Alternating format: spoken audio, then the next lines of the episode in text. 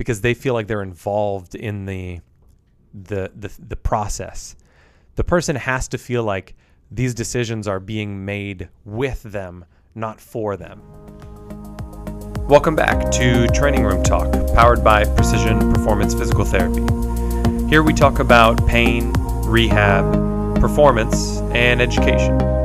If you have questions about the nuance that we dive into, please reach out to us. We would love to talk to you about it. Apart from that, we hope you guys enjoyed today's episode, and we hope everyone stays safe and is staying healthy. All right, guys, welcome back to today's episode of the podcast. Um, we are going to be, I'm joined by Troy Cuck, first of all, How's it going, guys? and uh, Tyler Boyd. What's going on, guys? and we are going to talk a little bit about the kind of behavior change model. I know that you guys probably learned the trans theoretical model of behavior change in school, that whole like pre contemplation, contemplation, preparation. Then I think it's like action and maintenance. You remember that like whole Yeah, thing? Um, so we're going to talk a little bit about how we approach behavior change in patients, in clients. Um, in particular, from this this conversation started yesterday when we were talking about. Um, essentially, we were talking about sport hype mans. So people who you know obviously go into the the middle of a huddle and hype the whole team up in preparation for a game or for a play or fourth quarter or whatever, and um, that kind of led us down a, a path because we had a student who was there who had mentioned motivation as we sometimes are hype men for our patients in some capacity and how motivating them is an important part of our job. And it made me think because we recognize that motivation is fleeting and I think of even my own training being in the gym, I often feel like motivation isn't the reason that I'm there. It's more of the fact that it's a habit now and that I'm, you know, disciplined and and continuing along that habit. Um, and I didn't know how much I felt like motivation was really a part of what I was doing with patients as much as encouraging habit formation and whatever else. So that's what we're going to talk about essentially. Um, I know you guys mentioned earlier before we started uh, that you felt like certain patients you had uh, that you felt like you had to be a cheerleader or more motivational for them. Um, what were the what were the people you had in mind, or what were the considerations that you were thinking of? Um, I mean, I think that like to start, um, I just went blank on my mind. I completely just went blank. I had to, Troy. You want to start this one off? Come back to me. we'll circle around. So um, I think motivation comes into play when you've kind of gone through all of your steps and you're still not necessarily getting the the changes you want or the behaviors you want. And you know, ultimately, it's going to be up to the the patient, the client, the individual to take on those behaviors. You know, let's talk about an easy one like smoking, for instance. So you educate them on the the risks of smoking and all the benefits of stopping smoking, all that stuff. You know, they still haven't stopped you you try and motivate them to get it going and they still haven't stopped that's ultimately their choice same thing with exercise active lifestyles all that kind of thing um, but i think especially in the earlier stages motivation can be a helpful tool especially you said now you know waking up at 4 a.m going to the gym you aren't motivated to do it it's a habit but you have gone through all of those stages of taking on new behaviors and you've gotten to the point where you are now at that maintenance stage but how did you get to that stage? Maybe you needed some motivation in the beginning to start conceptualizing and to start contemplating taking on this new behavior. So maybe when you have a new client and you're going through all of the all of the education, all the pros, all the cons of taking on these new behaviors, of stopping old behaviors, there is a little bit of a motivational aspect with that, right? You don't just kind of want to print them out a sheet and send it on the way and be like, "Here, read into this. I think this you would benefit from this." It's just like hey, you should get out there, you know, you should try these things, like see how it really, you know, can flip your life around. Like, oh, you're changing your diet habits, you're you're sleeping better, you're eating better, you're exercising, like don't you just feel so much better? Like there is a, a motivational aspect to that. And even the way you deliver that information has a bit of a motivational component to it.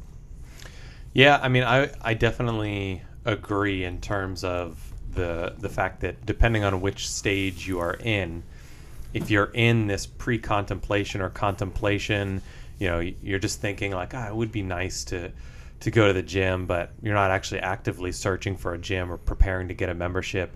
Um, motivational things might be the kick or the push that gets you to that next stage.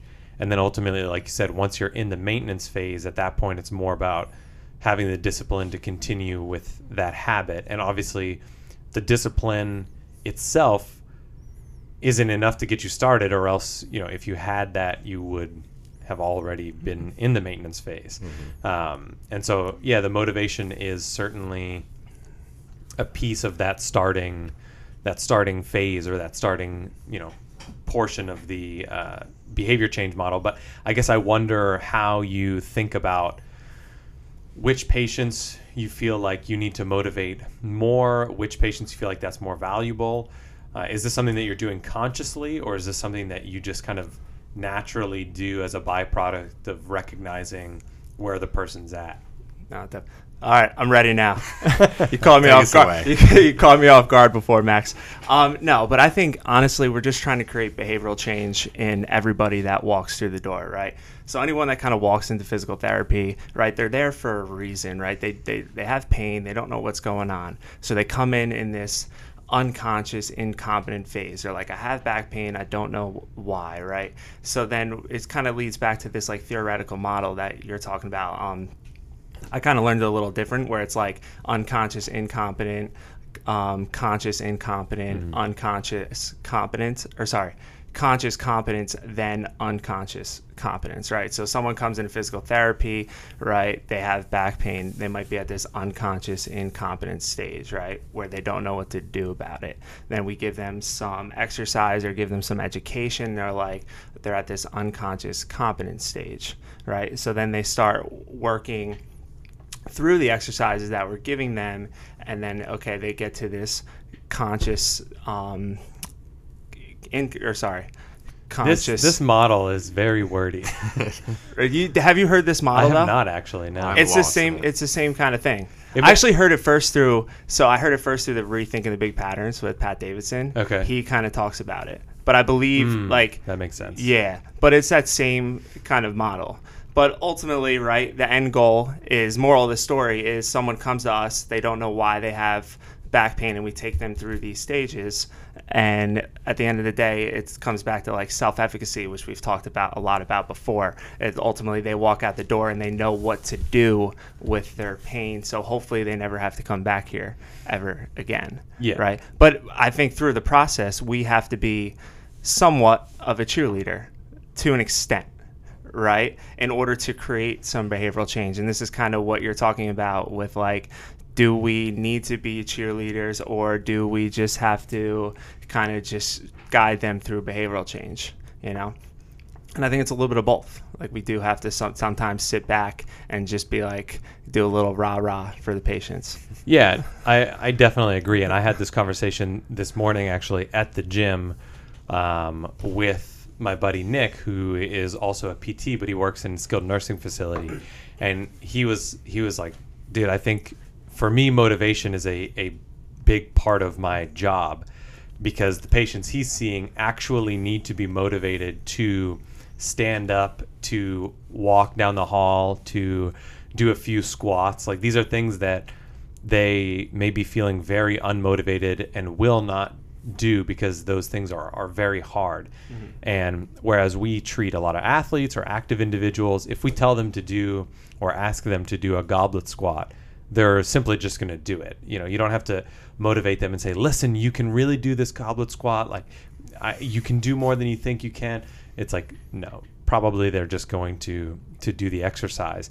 But in his model, like he actually has to get people somewhat fired up at least as much as they can be so that they will stand up and and move around um, so obviously it's going to depend on the population you're with and you mentioned self-efficacy and if people haven't listened to the podcast with uh, dr brandon fredhoff that one's worth listening to where we talked about some of the self-efficacy papers that um, have come out recently and self efficacy is an interesting construct because it essentially comes back to how much does the person believe that they're able to achieve the thing that they would want to achieve.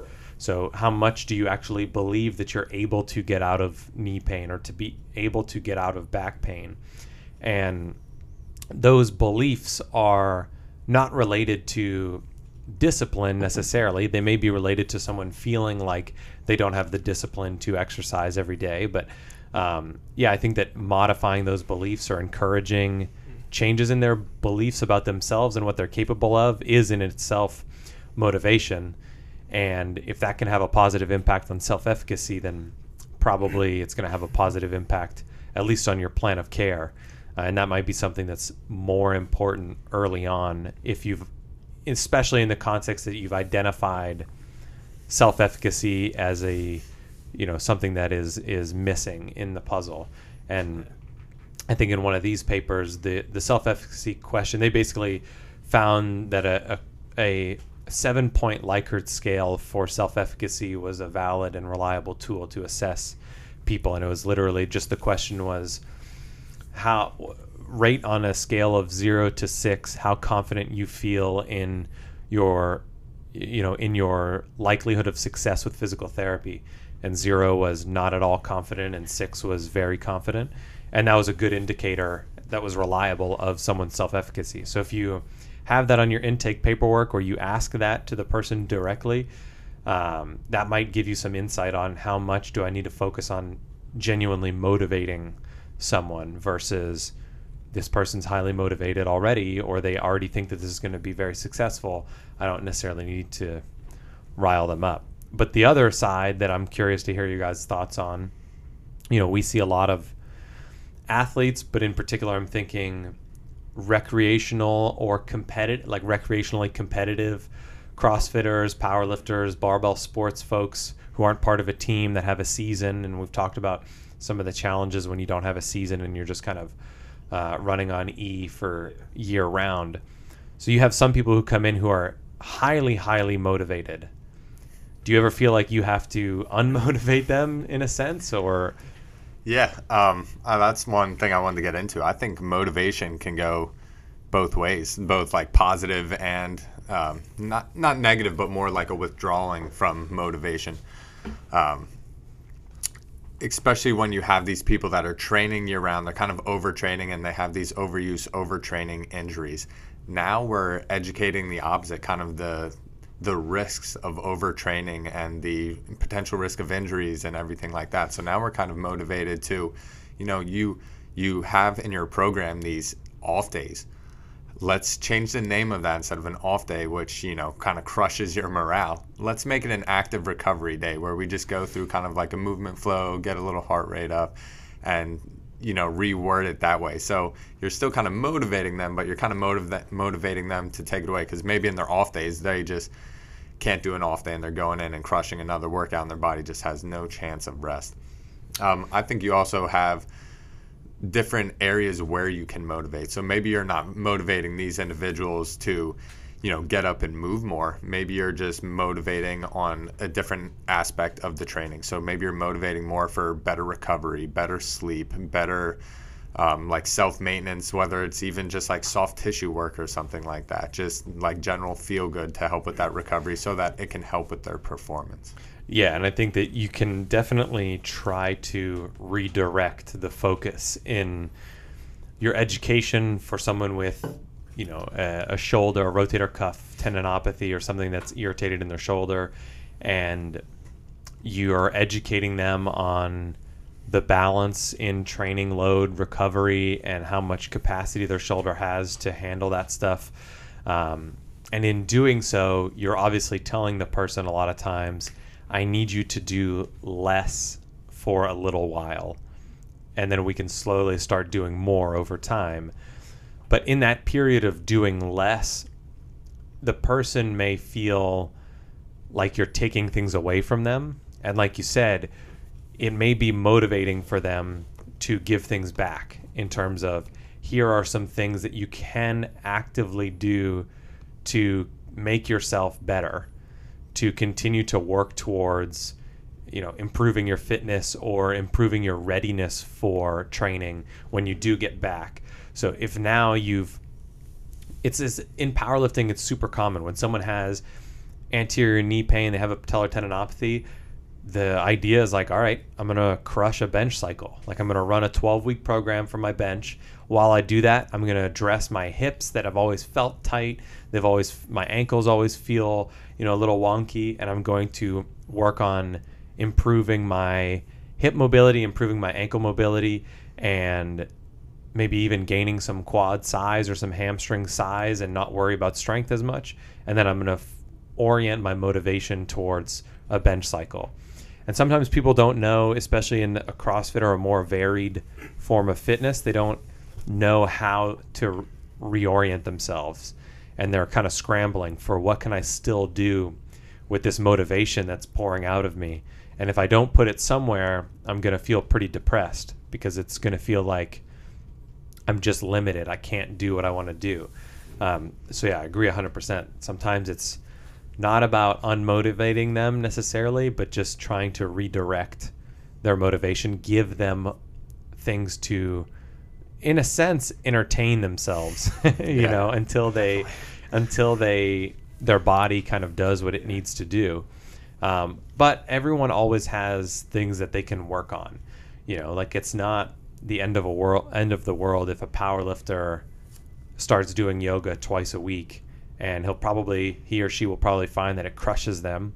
And they're probably going to realize that they actually do get some satisfaction out of different forms of training that they didn't anticipate that they would. But because now they are willing to try it given that they're limited in other things then they make that discovery. So, what do we think we do on the other end of the spectrum? Since we kind of talked about the highly motivated individual, what about the person that like who basically comes to PT, then you don't see him for a week, or you see him at the end of the week. You're like, ah, did you do your home exercise program? Did you do any of that stuff that we talked about? And they're like, nah, just uh, work. Well, I got caught up in work because I know, like for myself, I've kind of dealt with this a lot. I deal with people that um, they get very caught up in work, right? And trying to pull them away from the computer and to, to, to do something. It's it's very hard. It's like, oh, I sat down for four hours. Next thing I know, like I just got sucked in. You know, I feel like that's the harder people to get to, besides the people that are highly motivated. Yes, and and this is an important. This is obviously an important point. Um, but Tyler, from your perspective, do we uh, do we as PTs do we prescribe exercise? Yes, I mean, we give people exercises to do at home. Do we prescribe exercises? I give people tools to accomplish their goals. Okay, uh, a little better. um, it's this it's this idea that we give you what you need, and you need to do it to improve. And a lot of times it's the provider to lowly patient who's uneducated perspective that I think puts people in a position to have patients who are not adhering and who are uh, inconsistent with a lot of the home exercise things. Because the reality is, we don't prescribe exercise or we shouldn't prescribe exercise. We should guide the patient in building an exercise program for themselves which addresses their goals and fits in some capacity within their lifestyle. When we look at athletes, in those instances, exercises become much more prescriptive.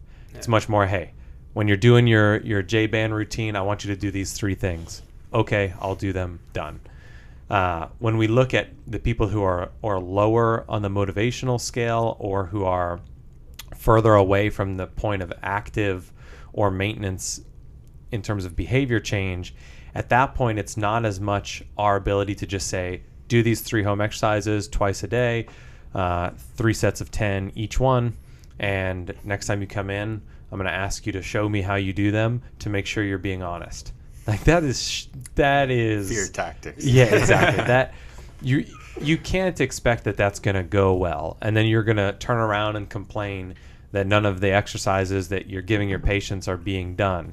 When it's like, yeah, because you didn't ask them what they wanted to do. Did you ask them, can you do these exercises every day? Did you ask them how how confident do you feel in executing this program?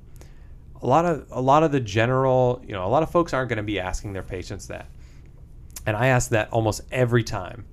I say, this is what I think that this is what I think would be helpful. Um, does this feel like something that you're confident that you can do? And if the person is like, eh, yeah, I think so, I'm like, okay, let's take a step back. How much do you feel like of your time at home could you dedicate, and how many days a week could you dedicate towards doing something to work you towards your goals?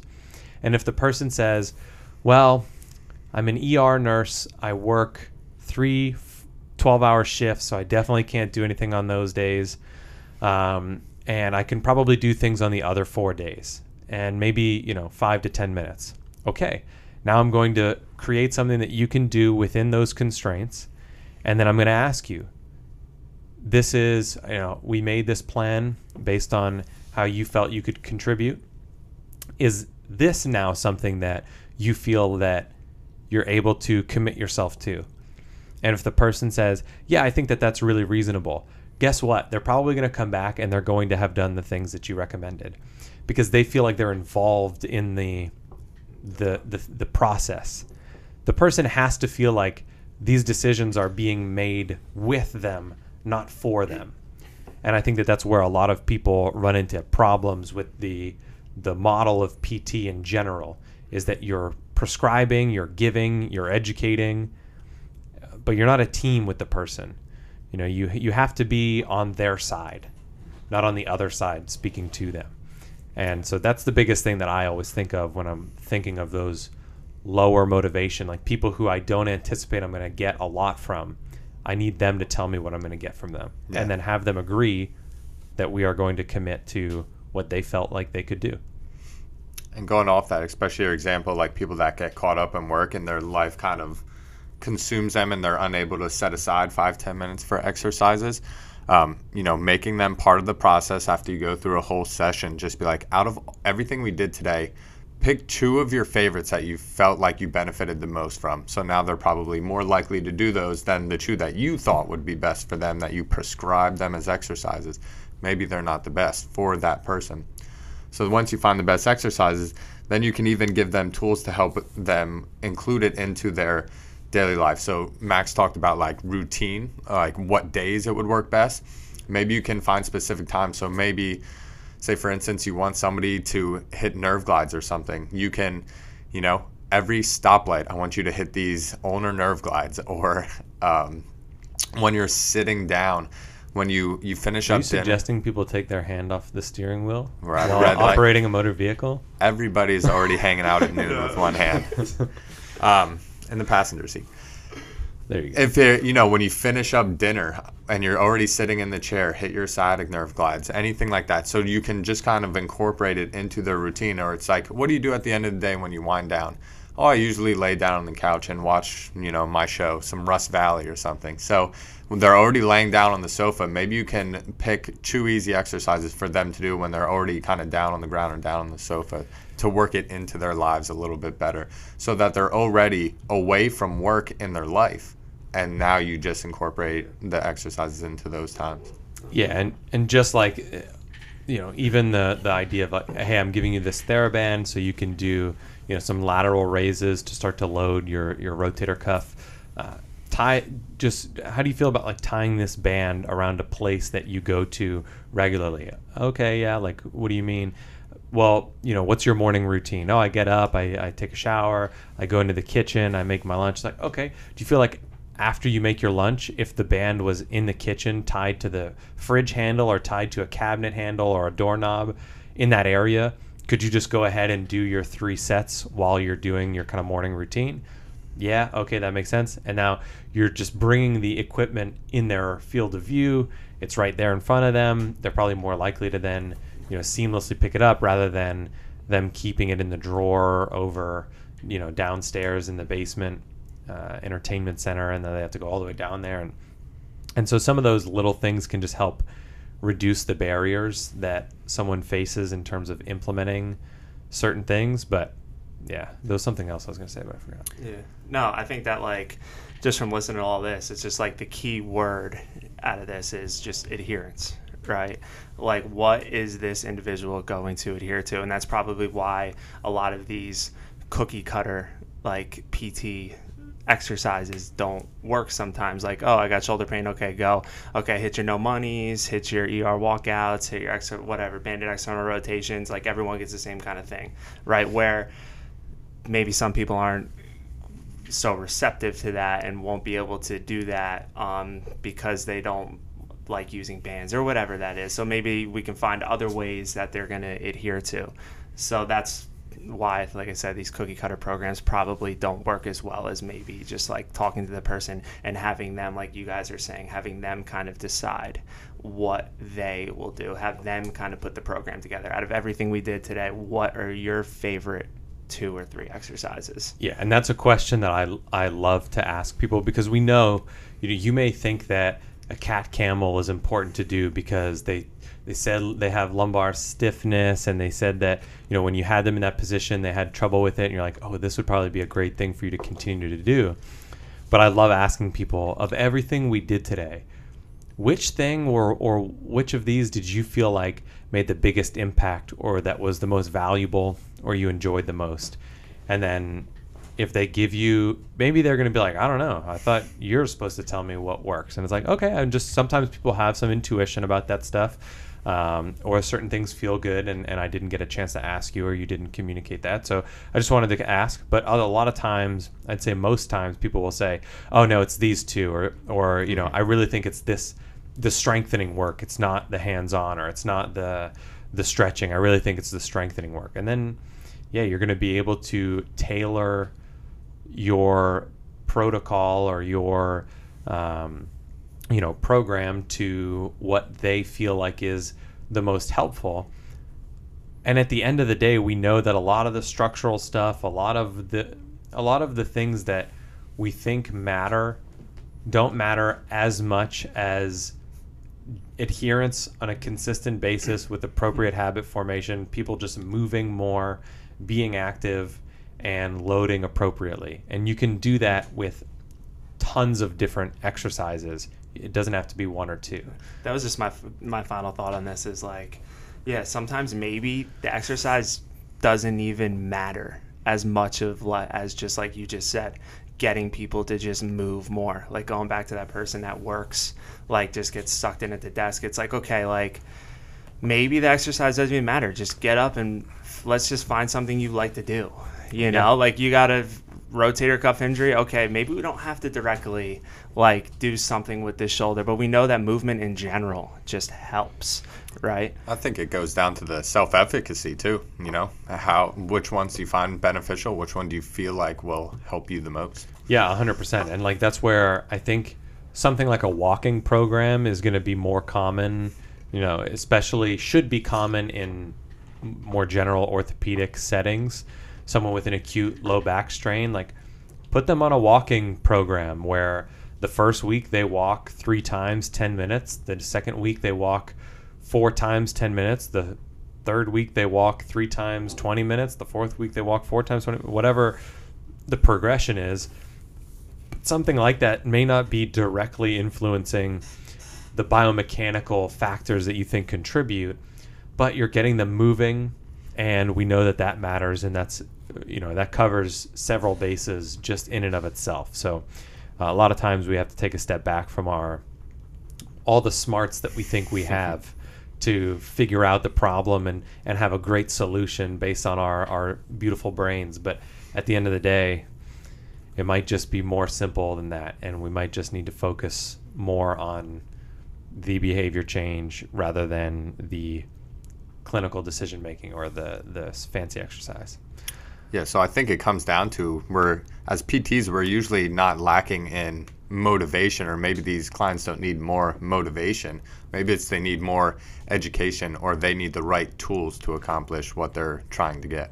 Yeah, and I think something like that basic self-efficacy scale can give you some insight on where the person is on the motivation versus purely just habit or or um, discipline, like behavior change stuff. How much do I need to spend on each? Um, that may be a, a useful tool for people to start using. But anyways, we shall call it there for today. Uh, hopefully, people gain some insight on this. If you guys have any feedback or any thoughts, feel free to get in touch with us. Um, you can find me at maxlepage.dpt on Instagram and Troy at. I believe it is troy.cuck.dpt. Uh, TylerBoyd.spt. All right, and we will talk to you guys in the next one. Peace. Thank you for listening to the Training Room Talk podcast. We hope today's discussion was helpful in illuminating some of the complexities behind pain and rehab. If you don't know where to go from here, please reach out to us with questions. We have mentorship options for clinicians and students, and programming options for you to elevate your own fitness. We look forward to speaking with you, and again, hope you enjoyed today's discussion.